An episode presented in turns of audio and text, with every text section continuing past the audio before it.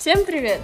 С вами ведущие подкаста «Как бы русская, как бы культура» Полина и Саша. И сегодня мы бы хотели поговорить с вами о русском кинематографе. Прежде всего мы затронем современное русское кино, а также кино прошлых лет. Ну и, конечно же, немного поговорим о зарождении русского кино в принципе.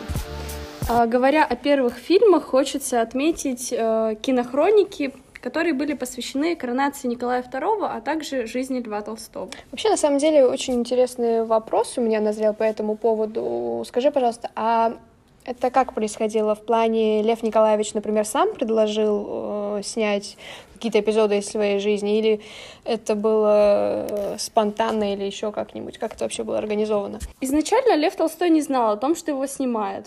Запись этих кинохроник происходила тайно, для того, чтобы показать всю жизнь, как она есть наяву. Но позже э, режиссер и оператор показали эти записи писателю, и он одобрил идею о съемках кинохроник. И благодаря им сейчас мы можем наблюдать как раз-таки жизнь Льва Николаевича Толстого и его жены. А в каком году, напомню, пожалуйста, были сняты эти кинохроники? А первые кинохроники были сняты в 1896 году. И после этого сразу же начались первые показы зарубежных фильмов. А в июне того же 96 -го года была выпущена первая кинорецензия на русском языке. Тогда Максим Горький посчитал кино серыми тенями, которые передают эмоции людей. Такой безжизненная картина, наверное, получилась. А, да, Лишённая Максим красок. Горький был немного удивлен тому, что он увидел, но э, это принесло еще больше популярности только зарождающемуся русскому кинематографу. Mm-hmm. После этого было выпущено огромное количество экранизаций различных произведений русской литературы, таких как Тарас Бульба, Русалка и Пиковая дама. Но поистине первым игровым фильмом является восьмиминутная картина «Понизовая вольница» или «Сенька Разин». Она отображала жизнь обычных людей, которые пояснялись интертитрами — а вообще, сколько длились первые фильмы? То есть там вроде что-то говорили о 15 минутах каких-то, 12 минутах, или они длились дольше? А, ну, вообще, изначально фильмы ну, были, фильмы. Э, были короткого хронометража из-за недостатка финансирования. Но когда появлялись первые торговые дома, такие как торговый дом Ханжонкова. Была выпущена первая полнометражная картина длительностью 1 час 40 минут. Картина называлась «Оборона Севастополя» и повествовала о сражениях в русско-турецкой войне 1856 года. Лично вложил свои средства Николай II, и тогда же появились первые звезды среди актеров. Угу, такое первое спонсирование, да, получилось от государства. Но после этого, наверное, самым интересным моментом в русском кинематографе первых лет является пропаганда и патриотические драмы во время Первой мировой войны. Несмотря на то, что шла война, до сих пор выходили различные фильмы, но они были скорее связаны с войной, чем с обычной жизнью. А также отображали какие-то большие эпические полотна, как оборона Севастополя. Ну а вот война закончилась, и что люди снимали дальше? Дальше какие-то произведения, экранизация каких-то классических романов, повестей или что-то иное? А, ну, вообще, в 1918 году, в разгар гражданской войны, выходит первый советский киножурнал под названием «Кинонеделя номер один». А позже выходит фильм «Аэлита», режиссером которого выступил Протазанов — и достаточно иронично то, что практически все актеры спустя короткий промежуток э, времени умерли от различных болезней, что показывает э, трагичность того времени. Но уже поистине популярным русский кинематограф э, и запоминающимся режиссером стал Сергей Эйзенштейн. Он выпустил такие картины, как «Броненосец Потемкин» и «Александр Невский». Наверное, его можно считать истинным родоначальником советского кинематографа. Mm-hmm. А в каких годах выходили эти фильмы? «Броненосец Потемкин» вышел в 1925 году, а «Александр Невский» в 1938 году. И, как можно заметить, они также посвящены различным историческим событиям. Ну, то есть, да, пока художественного какого-то плана кино еще не было.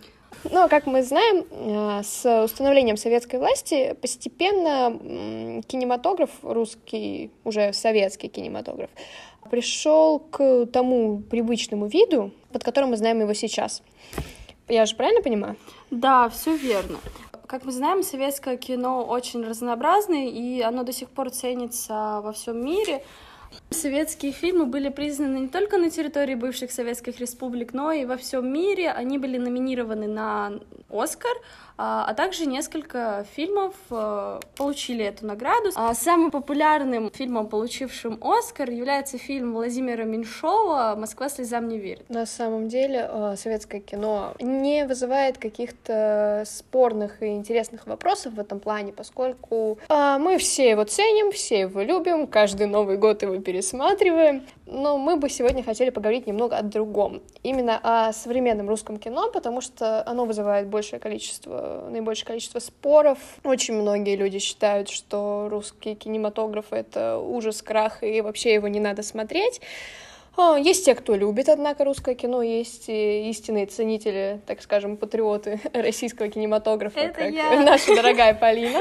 Ну и есть люди, их, конечно, мне кажется, не очень много, хотя, наверное, может быть, э, они просто молчат, поэтому мы о них много не знаем. Ну, то есть я имею в виду тех людей, которые а, адекватно оценивают русское кино, а рассматривают его как э, часть, целую часть всего кинематографа вообще — в мире и э, способны его грамотно оценить. В общем, поговорим немного об этом. И начнем свой разговор э, с 90-х, после развала Советского Союза. Как и везде, кинематограф переживал большой кризис, недостаток средств, но, несмотря на это, э, выходили такие известные фильмы, как «Брат», «Брат 2», «Бригада» и так далее. Ну, Все-таки вот... криминальные да. в некотором роде. Ну, то есть, в основном э, эти фильмы первые, э, именно уже российские фильмы, а не советские, были посвящены реальной жизни, отображали реальную ситуацию в стране, в отличие от советских фильмов. И, наверное, этим они нравятся большинству населения. И до сих пор а, актер, сыгравший главную роль в фильмах э, «Брат» и «Брат 2», Сергей Бодров, является таким образом русского мужчины, который защищает э, себя, своих э, друзей, девушку, которую любит. И в том же самом фильме прозвучало прекрасное стихотворение. Я хочу прочитать его. Я узнал, что у меня есть огромная семья. И тропинка, и лесок, в поле каждый колосок. Речка, небо голубое — это все мое, родное. Это родина моя. Всех люблю на свете я. Его прочитал как раз-таки главный герой фильма «Брат», и оно показывает, что в это время, а, несмотря на ситуацию в стране, люди до сих пор любят свою родину и ценят ее. Ну, то есть достаточно патриотичный фильм, наверное, в некотором да, плане. В, в каком-то роде да, но если смотреть его сейчас, ну вот я не смотрела полностью, могу признаться это честно, я не ребенок 90-х, э, как и Саша, поэтому мы не особо застали этот момент, но э, видя отрывки из этого фильма, понимаю, что ситуация там достаточно такая плачевная, в целом, как и была в момент 90-х, это еще и Питер, Петербург, бандитский Петербург, как раз-таки последующие выпускаемые российским кинематографом фильмы и также сериалы, ну, конечно. Ну, сериалы же. это вообще отдельная тема. Наверное, для них нужен будет отдельный выпуск, э, поскольку ну, я думаю, что на 40 минут мы уложимся, обсуждая сериалы о полицейских и сериалы о полицейских. Потому что очень мало, действительно очень мало сериалов о чем-то другом. Хотя вот на самом деле в последнее время выходят достаточно интересные сериалы на э, некоторых ТВ-каналах, таких как, не знаю, там ТНТ, еще каких-то... На Супер, по-моему, тоже выходили какие-то интересные сериалы, например, ИП Пирогова, но это, наверное, тема отдельного выпуска, поэтому ну, мы вернемся. Да. К... Здесь будет о чем сказать, потому что э, это мы немножко вперед забегаем. Э, большое количество стриминговых сервисов начинает поддерживать российский кинематограф. Например, Netflix стал выкупать российские сериалы. Да ладно. И один из российских фильмов тоже сейчас выходит а, на Netflix. Какой? А я потом расскажу. А, ну, Хорошо, Полина держит, держит секреты и тайны. Ну ладно. Интригу. Давай вообще, вернемся. на самом деле, иностранные кинокомпании достаточно часто начали сотрудничать с русским кино. Это, к слову, о том, что русское кино не такое плохое, потому что, вот, например, Дисней сотрудничает с, со многими российскими кинокомпаниями. Например, вот фильмы «Последний богатырь» выходят именно под руководством Диснея, насколько я знаю. Да, все верно. Еще выходил первый российский фильм, наверное, такой первый российский фильм, с которого у меня началась любовь вообще к э, русскому кинематографу, это фильм «Книга мастеров», Олды вспомнят. Он выходил, наверное, в году 2007 Девятом, по-моему, ты говорила. В 2009, да, да, да. И то есть э, в детстве мне он очень нравился, он такой яркий, очень похож на сказочку, но как раз-таки это была такая первая попытка Диснея как-то интегрироваться а, в русское кино, и они сделали поистине прекрасную картину, по ней потом выходила еще игра, а, различные клипы. Кстати, главный саундтрек написала Максим, ее мы тоже обсудим в нашем подкасте, ну просто... Ну, чуть позже, да, когда будем говорить о музыке. Да. Ну и получается, наверное, можно считать первым таким э, блокбастером, а, который вообще зародил идею о выпуске таких больших крупных картин с использованием большого количества локаций. Это фильм «Ночной дозор» с э, Константином Хабенским. А, в нем используются ну, первые спецэффекты. А, «Ночной дозор» был выпущен в 2004 году, снят по мотивам романа Сергея Лукьяненко «Ночной дозор», и э, в настоящий момент его оценка для 2004 года, я напомню, 6.1, очень хорошая, и э, в нем показана уже Москва, и вот говоря про Москву, я вспоминаю замечательный, поразивший меня на тот момент фильм э, Черная молния, если я не ошибаюсь. Ты смотрела Черную молнию? Там, где Волга летала. Там да была песня смо... «Нас не догонит»? Нет, там не, не было знаю. такого фильма. Да ты сто процентов его видела. Ну, он, он очень много выпускался. Э, конечно, сейчас он уже кажется таким достаточно слабеньким, но для 2009 года. А вообще, на самом деле, в России, наверное, самые известные, самые удачными считаются фильмы, как, например, спортивные драмы или которые сняты прежде всего по реальным событиям по... и акцентируют внимание на достижениях э, советских людей, людей Советского Союза в прошлое, а также есть, например, фильм «Салют-7» о достижениях э, советского человека в космосе. И да, вот да, э, да. они имеют да, гораздо более высокий рейтинг и более большую любовь и признание, чем остальные фильмы. И вот нам было бы интересно обсудить, чем это связано, наверное. Самые такие известные спортивные драмы — это, конечно же, Лев Яшин, а движение вверх. Вот Саша вроде смотрела движение я, вверх. Я смотрела и движение вверх, и также знаменитая легенда 17. И на самом деле э, хочу сказать, что драму мы умеем снимать. Драму мы умеем писать, мы умеем ее снимать, и получается достаточно хорошо. Э, к слову, да, наверное, о драме еще можно сказать про фильм «Экипаж», например. Э, то есть нагнетение обстановки в русском кино получается достаточно неплохо. Хотя, тем не менее, мы у нас нет достаточно хорошего хоррора, казалось бы. Ну, обстановку нагнетать мы можем, но почему у нас не получается хоррор, это уже вот какой-то другой вопрос. Наверное, дело в том, что это более такая, наверное, иностранная, я бы даже сказала, американская тема, снимать э, страшные фильмы, ужасы, ну или, возможно, дело в том, что у нас нет своего Стивена Кинга, который бы писал страшные ужасные романы. У нас есть Святослав Подгаевский, который ну, по моему мнению, считается одним из тех людей, которые делают какие-то попытки в русском хорроре. А, он известен своими фильмами. Баба Яга был недавно вышел фильм, кстати, это, наверное, единственный фильм, хоррор, русский хоррор, который я посмотрела в последнее время. Ну, я, наверное, в русском хорроре не очень разбираюсь, вообще, в принципе, в, в жанре хоррор не очень разбираюсь, но Насколько я знаю, он получил достаточно низкую оценку. Да, 4,6 Ну да, кинопоиске. кинопоиске он, у него рейтинг 4,6, и в целом, ну, я не скажу, что он был очень страшный, там не было какого-то детально проработанного красивого сюжета, хотя, наверное, хоррор-фильмы этим и не отличаются, но, в общем, в целом он достаточно слабоват для хоррор-фильма.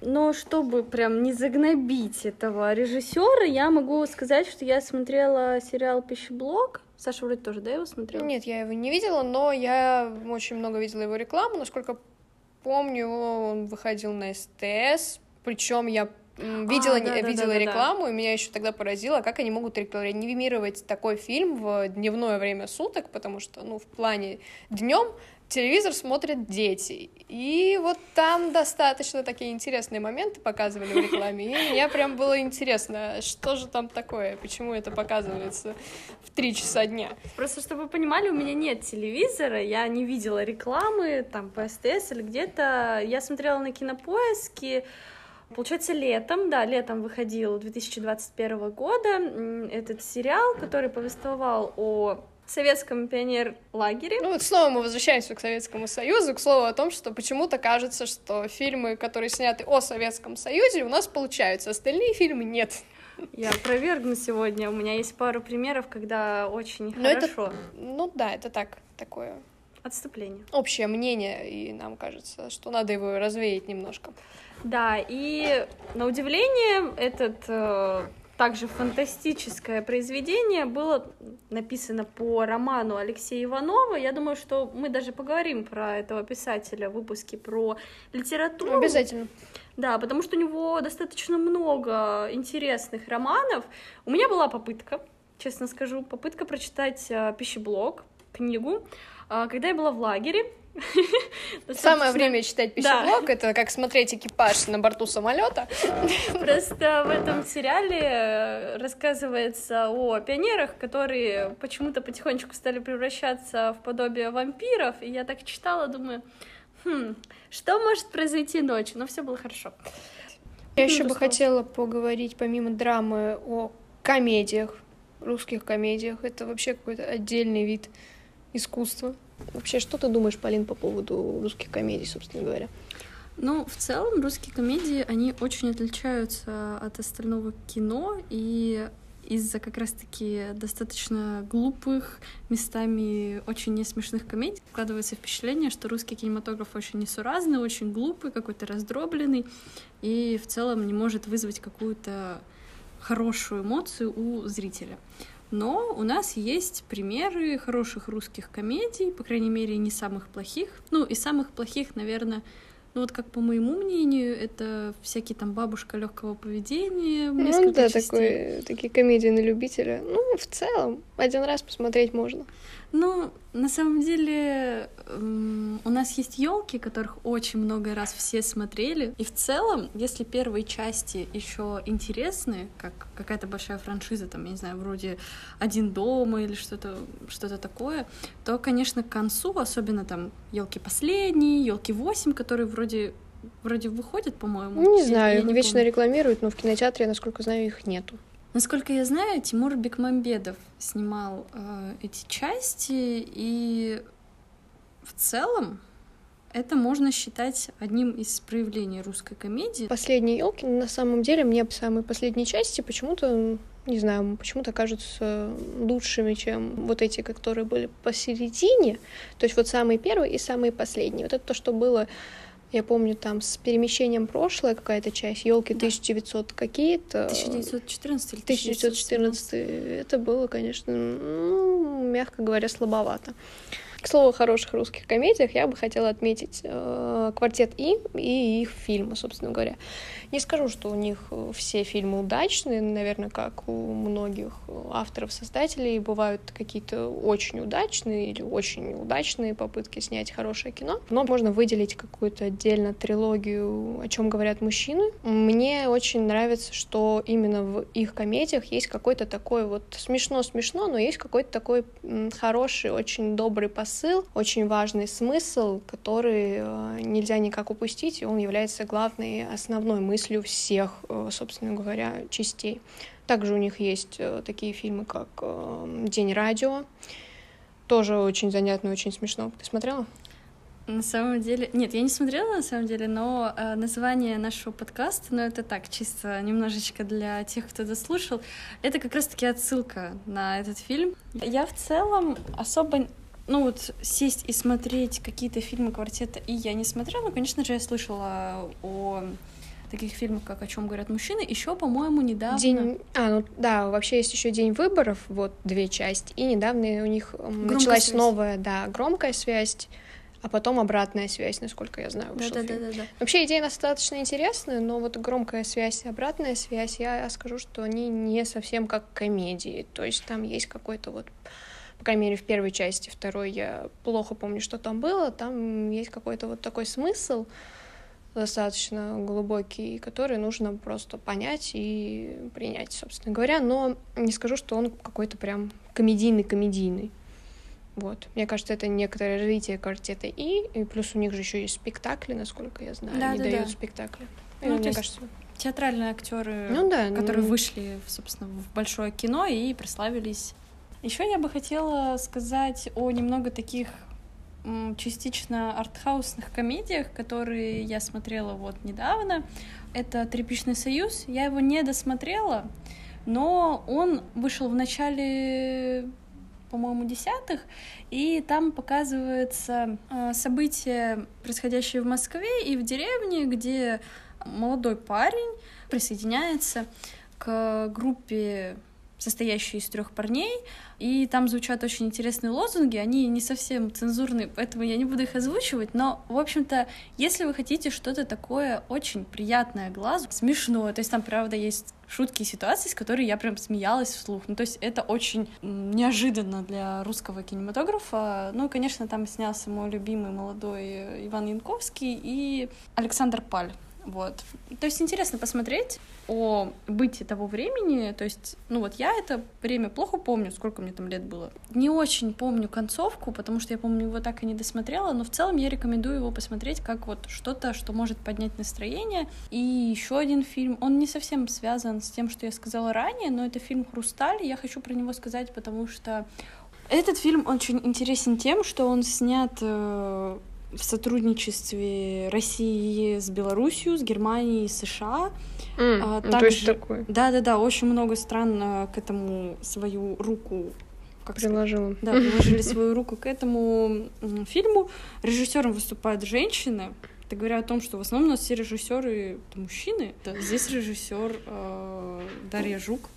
Этот фильм он показывает э, 90-е о том, как э, главная героиня Веля читает из Минска, в котором она живет, переехать в Америку. Там как бы в целом все не очень удачно вначале сказывается. Ей приходится уезжать в глубинку, в деревню э, под Минском. И там уже разворачиваются основные события. И в целом, когда я посмотрела этот фильм, то есть остается такое очень неприятное чувство. Это вот как бы отсылая предыдущему, когда у тебя очень приятное чувство остается. Здесь ты прям сидишь и думаешь о том, почему все так сложилось, ну, как бы неудачно в жизни главной героини, и почему она в итоге пришла к тому, что к чему пришла? Не да. будем спойлерить. К чему она пришла? Но это интересно вот как раз-таки посмотреть, потому что это такая коллаборация многих стран, и в целом посмотреть, ну вот на 90-е более какие-то такие яркие, чем, например, в «Брате», который выходил в, в «Бригаде», время. например. В «Бригаде». Ну, Там это... же вообще все мрачно. Да-да-да, это переосмысление определенного рода ностальгии. Ну, то есть это прям комедия? Ну, Или такая трагикомедия, скорее? Э, комедия-драма. В целом, наверное, драма будет побольше, но все равно основная завязка и основные события, взаимодействие главной героини с главным героем как раз-таки, ну, комедийные достаточно. Вот. Саша, что ты еще хочешь рассказать про комедии? Про комедии? Ну, я хотела только подытожить про то, что, ну, вот из всех комедий, что я смотрела, мне очень нравится, что всегда есть какой-то смысл, даже в той же бабушке легкого поведения, в тех же елках, несмотря там на комичность и на то, что некоторые фильмы, мягко говоря, абсурдны, в них заложен какой-то глубокий, очень такой иногда грустный, но очень проникновенный смысл который э, действительно заслуживает внимания. Не бездумное кино, у него есть смысл, есть мотив и есть мысль, которую автор хочет донести до зрителя. А, вот, получается, мы медленно приходим уже к последним фильмам, к фильмам последних лет, и а, я, наверное, хочу начать э, по хронологии конечно, прекрасного притяжения и его последующую часть вторжения. Вот что ты думаешь про эти фильмы, Саша? Я, на самом деле, покажусь, наверное, какой-то невеждой вообще, что я здесь делаю, почему я обсуждаю русское кино, если я ничего так и не смотрела, оказывается. Но я правда я не видела. Не видела? Я ни не разу? смотрела этот фильм. Это я даже очень- рекламу не видела, понимаешь? И, к слову, если я обычно вижу рекламу каких-то русских фильмов, например, я видела рекламу фильма Текст, но я его так и не посмотрела. Видела очень много рекламы фильма Лед. Его я удосужилась посмотреть, но я даже рекламу не помню этого фильма. Ну, в общем-то, это фильм Федора Бондарчука. А, ну да. Да. Ну, по... я не знаю, мне, когда говорят, что снимал Федор Бондарчук, значит, я думаю, что кино хорошее. Ну, на самом деле, у него есть как хорошие, так и плохие фильмы, но в Ну, мне этом фильме... у любого актера, у любого режиссера, актера и вообще любого человека творчества есть неудачные и удачные попытки. Я тебе сейчас скажу такой факт, ты будешь смеяться. Главную роль в этом фильме э, исполнил молодой Александр Петров. Нет, тут ничего удивительного на самом деле. Не знаю, насколько это культ Александра Петрова вообще во всех фильмах.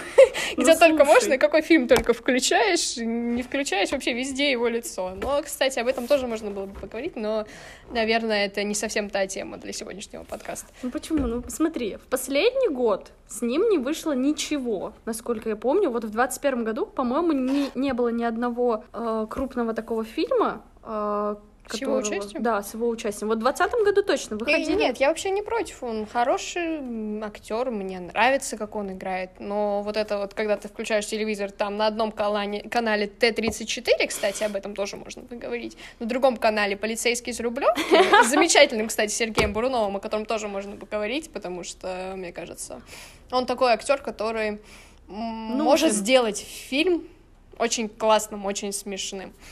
Да. Ты знала, что э, Сергей Бурунов озвучивал... Фильм «Алмаз» с Леонардом Да, Ди Каприо. да, да, он я вот слушала его. недавно да, на передаче о том, что Максим Галкин, по-моему, говорил а, про то, что вау, как говорил о том, какой это об- очень крутой фильм, когда я его смотрел в русской озвучке, а потом посмотрел его в оригинале и понял, что он очень крутой, потому что Леонардо Ди Каприо озвучил Сергей Бурунов. Я не знаю, я не смотрела этот фильм, но надо посмотреть, и, возможно, это окажется действительно правдой. Ну да, к слову, так, об Александре Петрове, какой-то был период действительно в русском кино, когда ты включаешь, допустим, телевизор, и на любом канале какой то не включишь, на котором идет русское кино или русские сериалы, лицо Александра Петрова. Ну, Да, да, бу- да, буквально да. включаешь на одном канале Т-34, на другом полицейский с Рублевки, на третьем лед, на четвертом лед 2, потом на еще одном текст, и ты просто уже не знаешь, что делать и как от этого сбежать. Ну, в целом, я считаю, что фильмы Лед и первая и вторая часть очень эм, такие хорошие и нужные. Они в целом достаточно добрые. Как раз-таки вспоминая о нашем обсуждении спортивных драм, здесь тоже частично это есть, потому что Аглая Тарасова исполняет э, главную роль в этом фильме. В первом, раз-таки- наверное, только, да? Да, в первом. Ну, там во Мгм. втором мы не будем говорить, что там с ней произошло. Конечно, есть люди, которые Да, мне может, не кажется, смотрели. Мы без спойлеров. Без спойлеров. Ну, Да. как, как скучно. Мы сейчас обсудим что-нибудь со спойлером. А, Саша не смотрела этот фильм. К слову, мы вспомнили об исторических хрониках. И, например, есть фильм «Союз спасения». Этот фильм очень красивый. Я смотрела его в кинотеатре, ну, в таком сельском, можно сказать, кинотеатре, в котором один зал, просто один зал, все, больше нет других залов. И все люди ходят туда. Да, весь город туда ходит. И я там смотрела как раз-таки этот «Союз спасения», а, я вышла с каким-то, ну вот как сейчас помню, с каким-то тяжелым таким чувством. Это еще было новогодние каникулы, как-то так вышло. А, просто, ну, наверное, все знают историю о декабристах, что в конце пятерых из них повешали, и мне как-то это стало прям эм, очень тяжело, неприятно, и если сейчас анализировать это, то это хорошая реакция на такой фильм, то есть фильм э, как раз-таки стремится, наверное, к тому, чтобы вызвать у да, да, да, зрителя такие эмоции. эмоции. И, наверное, тут я немножечко своих личных э, предпочтений сейчас расскажу. А, с этого фильма началась моя любовь к Ивану Янковскому. А, кто знает, кто не знает, Иван Янковский — это внук известного Олега Янковского, и у них как раз-таки династия Янковских. А, в последнее время с этим актером выходит много произведений. Это текст, который мы уже обсуждали, Топи, Фильм «Огонь». Ты смотрела фильм «Огонь»? «Огонь»? «Огонь» я хочу посмотреть, потому что, мне кажется, это очередная российская русская драма. Да. Вот, потому что, да, но драму мы снимать умеем. Да, я, я не знаю, на самом деле, в чем особенность ну, этого? Ну, давай можем так заглянуть назад, вспомнить русскую литературу и вспомнить о том, что драма, страдания очень во многих произведениях на самом-то деле описано, но это, скорее всего, связано с русским менталитетом. И, наверное, об этом мы больше поговорим в подкасте о... Стереотипах? О, нет, наверное, именно о литературе, скорее всего, больше всего затронем, но вообще, ну, можем поговорить и в под... выпуске о стереотипах. Хорошо. А, тогда еще, наверное, один актер, который такой напоследочек немножко, а то у нас время-то поджимает, это Юра Борисов. Что ты знаешь о Юре Борисове? А от слова совсем ничего. Вообще ни разу не слышала. В общем-то, Юра Борисов в 21 году, наверное, лучший актер в российском кинематографе, потому что он э, снялся во многих фильмах, которые были номинированы на различные премии, э, в том числе и на Кинотавре. Вообще, те, кто знают, кто такой Юра Борисов, они примерно себе представляют, что это за актер, я уронила кота. Бедный кот. Вы не переживайте, это игрушка. Он э, играет достаточно разноплановые роли, и последний фильм, который я посмотрела буквально два дня назад, это «Купе номер шесть». Вот это моя личная рекомендация всем. «Купе номер шесть» — это финско-русский фильм, то есть, получается, главный персонаж Юра Борисов русский актер, и главная героиня это финская актриса. Этот фильм очень милый, очень приятный, и поэтому, если вам хочется посмотреть что-то такое, ну, простое, но с какой-то мыслью, которая вас зацепит, то вот П номер шесть прям очень хорошо. Он рассказывает как раз-таки о финской девушке, которая оказалась в купе с русским мужиком, то есть прям мужиком, который в первый день напился, начал к ней приставать, но по итогу все закончилось очень хорошо. А вот что там было дальше, посмотрите и узнаете. К слову, кстати, о фильмах, которые снимались э, и с, с иностранными актерами. А, например, я вот помню, что в «Миссии невыполнима», а часть, по-моему, называется «Протокол Фантом», русского агента сыграл Владимир Машков. Ну, такой вот. известный достаточно в России актер. Ну да. да. Он ли играет в «Движении вверх»? Он. Да. Ну, ну то есть он в России э, известен, ну, и да. поэтому его тоже в мире признают как хорошего актера. Также есть еще телохранитель киллера, в котором э, адвоката сыграл э, Михаил Горевой, и также там играет Юрий Колокольников. Юрий Колокольников очень такой милый актер, на самом деле. Он играл Грушницкого в экранизации «Герой нашего времени», и недавно еще выходил сериал «Беспринципный» на Кинопоиске. Он там тоже играет э, какого-то персонажа, но я не смотрела данный сериал. Ну, mm еще я хотела упомянуть, наверное, фильм э, «Турист». Его наверняка все знают, все слышали. И я вот недавно его пересматривала и заметила, что там э, одну из второстепенных ролей играет Игорь Жишкин, к слову. Он еще сыграл в сериале «Мажор». Еще я хотела сказать про то, что в фильме Т-34 играли немецкие актеры. Да, мне очень нравится, что в последнее время очень много как раз-таки вот этих коллабораций, если это можно так назвать. И если немножечко смотреть назад, то образ русского человека в зарубежных иностранных фильмах очень меняется со временем. А, наверное, это больше подойдет под тему подкаста о стереотипах русских. Да, конечно. Но вообще, да, это интересная тема. Надеюсь, что мы скоро уйдем с стереотипа о том, что русские это тот, кто с медведем и с водкой, и с балалайкой. Моя любимая И в ушанке вообще. Все же тут. У нас у каждого медведь. Вы что переживаете? И, наверное, нам потихонечку надо заканчивать. И как раз-таки поговорим о уже фильмах прошлого года, а, именно 20-го. Это фильм «Холоп». Фильм «Холоп» я смотрела. На самом деле хороший фильм а, поучительный, ну и такой достаточно добрый, позитивный, Стоит того, чтобы посмотреть. Это не драма, но получилось неплохо. Но на самом деле очень забавно, что главного героя играет сербский актер. Правда? Да, он Милош, се... Милош Бикович, он сербский актер, но, насколько я знаю, как раз-таки может, это не связано, но после выхода фильма и большой популярности, насколько я знаю, сейчас у него самый большой сбор, это 4,7 миллиардов рублей. Mm-hmm. Милош Бикович получил э, российское гражданство. Mm-hmm. Теперь он Теперь он официально русский человек. Да, русский актер. И можем упомянуть о том, что есть еще такой фильм, как «Серебряные коньки», Кстати, который тоже получился очень неплохо. «Серебряные коньки», если я не ошибаюсь, тоже на Netflix выходит. Ну, то да. есть он переведен на несколько языков, это я точно знаю, в том числе на английский. Серебряные коньки, которые э, вышли в 2020 году, в конце 2020 года, также э, были признаны зарубежными компаниями и сейчас выходят на Netflix. Вообще, я как-то упустила этот фильм, наверное, из-за того, что он вышел в эпоху пандемии.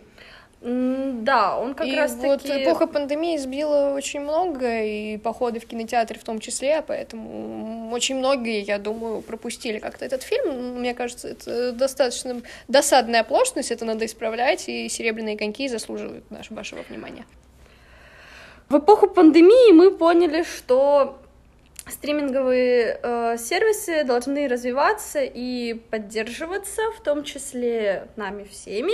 Это говоря о том, что я была великим пиратом на самом деле и очень много смотрела фильмов, которые, ну, на всяких интересных сайтах, но э, как раз-таки примерно в двадцатом году, да, я купила подписку на Кинопоиск и очень этому рада, потому что, как оказалось, на этом сервисе вышел мой любимый фильм на данный момент.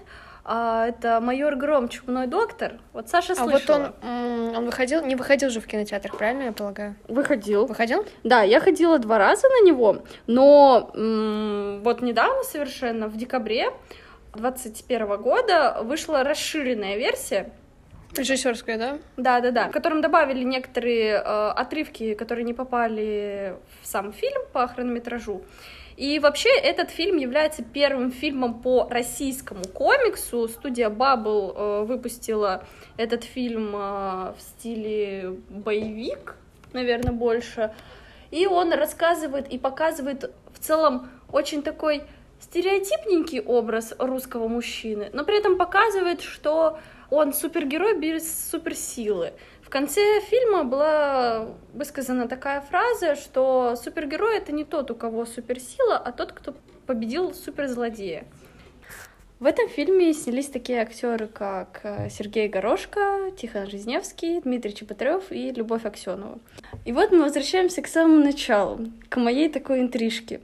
Именно этот фильм вышел на Netflix, его выкупил Netflix э, примерно, насколько я помню, в июне то есть в апреле он вышел в России, а в мае он вышел на Кинопоиске, и в июне его уже выкупил э, Netflix. То есть он полностью купил права на этот фильм, или он просто как для показа на собственной платформе? Э, насколько я знаю, сейчас он выходит э, на Netflix. Ну, то есть у них есть права, да, на показ. И очень интересный такой момент. Э, моя подруга ездила в Корею летом. И в один день она мне записывает кружок в Телеграме о том, как она на телевизоре смотрит майора Грома на корейском языке. К слову о том, что такое кружок в Телеграме, это э, видеосообщение в Телеграме. Полина просто, наверное, привыкла называть его кружок. Ну, все называют кружок. Не знаю. Я называю его видеосообщение. Называйте вещи своими именами. Ко всему прочему, этот фильм, можно сказать, что объединил людей. Летом и осенью, когда еще вся эта суматоха вокруг фильма сохранялась, выходило большое количество видео на YouTube-канале Bubble, а, где приглашали актеров, различные взаимодействия с фанатами, также устраивались э, фан-встречи и так далее. Ну, то есть фан-сервис работал на полную. Да, огромное количество всего вышло. И еще самое интересное, это, наверное, первый такой случай, когда деньги на расширенную версию собирались посредством краундфайдинга, то есть э, фанаты своими силами практически вложились в этот фильм и поддержали авторов, э, за что получали различные товары и продукты, например, флешка со всеми материалами по майору Грому, со всеми рисунками, эскизами и ну, так то далее. То есть вообще всю работу, которую проделала... Большую проделала... часть, да. То есть та, которая эксклюзивная, нигде не появлялась. Много чего было, но я не покупала. Странно. Ну да, да, да, я этот момент немножко пропустила. А, ну и вот в целом весь мой этот ликбез небольшой по этому фильму нужен для того, чтобы просто сказать, что я очень люблю его.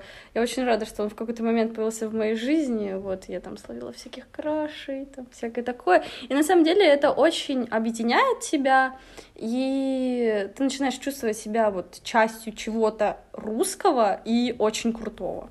В общем, ребят, смотрите «Майор Гром», если кто-то еще остался, кто не посмотрел, а, не как будем Саша. по кальцию пальцами кто. В последние годы вышло огромное количество интересных и разнообразных российских картин. А, например, уже названный «Майор Гром. Чумный доктор», «Купе номер 6», «Серебряные коньки» и так далее. Мы очень рады, что российский кинематограф развивается и старается улучшить отношение к себе у отечественных и зарубежных зрителей.